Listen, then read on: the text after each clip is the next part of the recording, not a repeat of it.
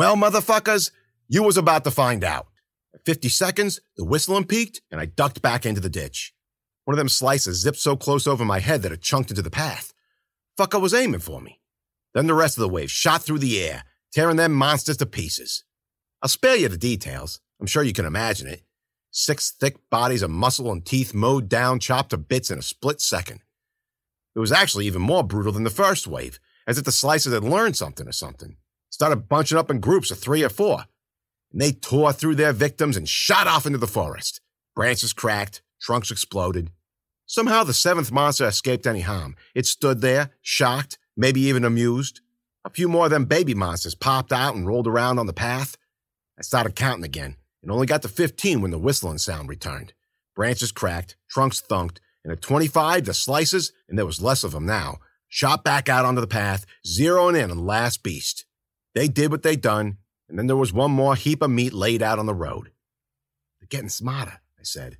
Wildcat laughed. No shit. And the space between attacks is getting shorter. No shit. Well, what do we do? I had a shout and peeked up over the edge of the ditch. A handful of us, at least 20, was running through the woods. Wildcat said, Better than staying here, and followed suit. Oh, well, what the hell, I thought, and jumped out and ran along with her. I ran like I was running from, well, you know what? There really ain't no comparison for what I ran from, at least not in the animal kingdom. So I ran like there was a billion space metal arrowheads zipping through the air behind me, each one intent on turning my insides into fertilizer. The whistling peaked as I put on an extra burst of speed, and if I'd cared to throw a look behind me, I'd have seen hundreds of them flattening out into a line two feet tall and about three feet off the ground. Maybe I could have zigged, maybe I could have zagged, but I didn't think there was no point to it. All that would have done was slow my sorry ass down. Best strategy was to sprint straight ahead the most important 50 yard dash of our lives.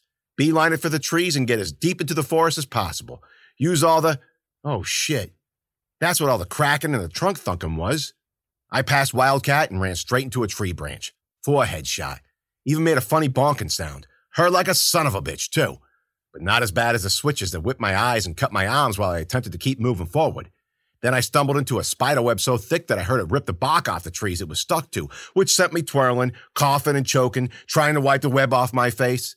I mean, I ain't afraid of spiders, see chapter one, but the thought of getting one stuck in my hair and crawling into my mouth made me gag.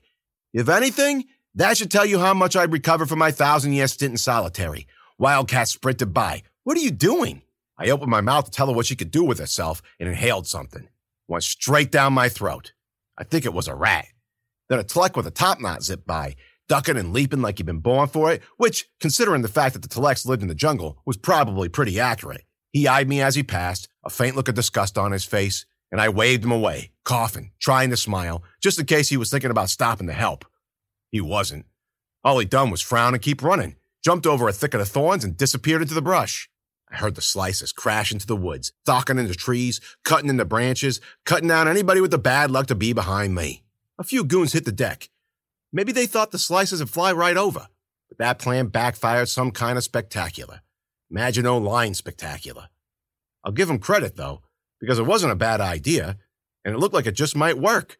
But then the slices on the bottom adjusted and shot straight down 90 degrees, skewering their necks and spinal cords, blasting out through their brains.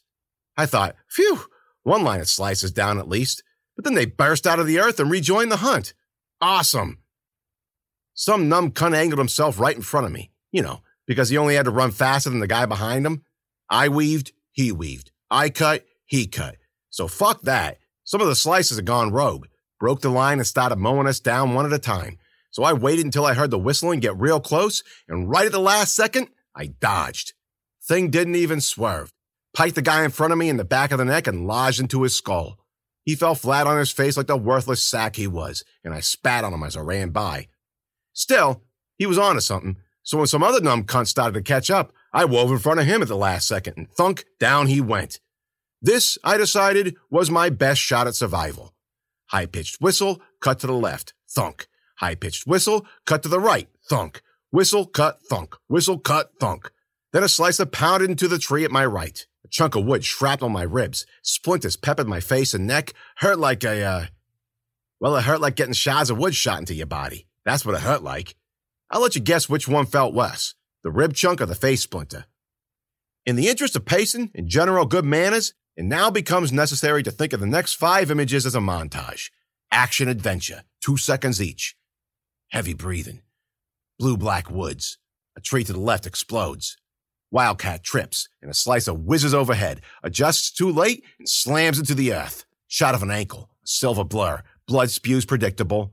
A hand splayed out, trying to block the silver terror. It don't work. An old man standing on the deck of a log cabin in the middle of a clearing, beckoning. We was down to 15 of us. 15 sad sacks running for our lives. But at least we had a destination. That old man had to be protected somehow. All we had to do was get inside his house. Why else would he be waving us over like that? Unless he was just screwing around, in which case, fuck that guy. I chose to believe he wanted to help. The clearing was about 50 yards away, and I reached into whatever reserves I had to try to make it. Didn't speed up, but didn't slow down neither. 20 yards. The head of a bastard to my right exploded. A shower of blood. 15 yards. The wall of slices mowed through the woods. 10 yards. The whistling got louder and louder. Five yards. I could feel their heat tickling the hair on the back of my neck. I gritted my teeth, striving, striving, and then BAM! I burst into the clearing like I just won a marathon. Eyes closed, chest out, arms wide, waiting for the slices to do their bloody work. But it didn't happen. I kept running anyway. No way I was going to stop. Not then. Not after what I seen what them things could do. Here's a tip. If you ever want to try running with your eyes closed, don't. Inevitably, you're going to trip and fall, which is exactly what I done. My shin hit a stump, sending me tumbling headlong, end over end. And let me tell you something. Falling that way ain't fun. Only an asshole fell like that, or a geek in middle school, or a stunt horse in a war movie. I bounced once, got the wind knocked out of me, and slid a few feet before I finally came to a stop. Then I just lay there, gasping. Weird electric noises filled the air, like a bug zapper in Miami. When I finally got my wind back, I rolled over and saw the most amazing thing. The slices was hitting some kind of invisible shield and evaporating, burning up in a shower of silver and electric blue. Millions of them. Zap, zap, zap, zap, zap. It would have been beautiful if I hadn't been so terrified. Fuck's sake, I moaned. Fuck's sake. My head ached, my ass ached, and my ribs was on fire. I mean, it was literally on fire, not like a metaphor. Must have been the wood shards. Gave me a nice 30 degree burn on top of that puncture wound. It also worked in my favor a bit because after all the burning flesh, the flames cauterized the wound, like searing up a nice hunk of steak. My ribs was still busted, and there was a chunk of tree in my side, but at least it was kind of clean, you know, so Yay, irony? Turned out only four of us made it. Me, Wildcat, that rude Tleck top knot I told you about, and some random dude I ain't ever seen before. The slices continued to hit the shield, lighting it up like fireworks. But I guess even the shield had its limits.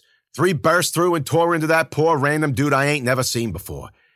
After they took him down, they didn't go after any of us, though. They kept plunging in and out of him like they got stuck in a loop, his body shaking each time they punched through. Gut, head, back, legs, over and over, bits of metal shearing off each time until he wasn't nothing more than a bloody pulp and they wasn't nothing more than angry pebbles. The last one came to rest on his chest and rolled off. I looked at Wildcat, standing a few feet away with her hands on her knees, and at the Tleck, who wasn't put out at all. In fact, he looked ready to run again. We was all in great shape, but that was a brutal run. The least he could do was sweat a little. He had a birthmark on his calf, too, or an old wound, a huge red blob that reached from his ankle to his knee. Whatever it was that got in must have been big. The slices finally stopped hitting the shield, and the silence that followed felt a little unnerving. I sat up, half expecting something worse to come bursting out of us, but for once in my life, that didn't happen. Instead, we got invited over for lunch. The old man was still on his porch acting like nothing happened, and he waved us over. Hey, he said, you guys want some soup?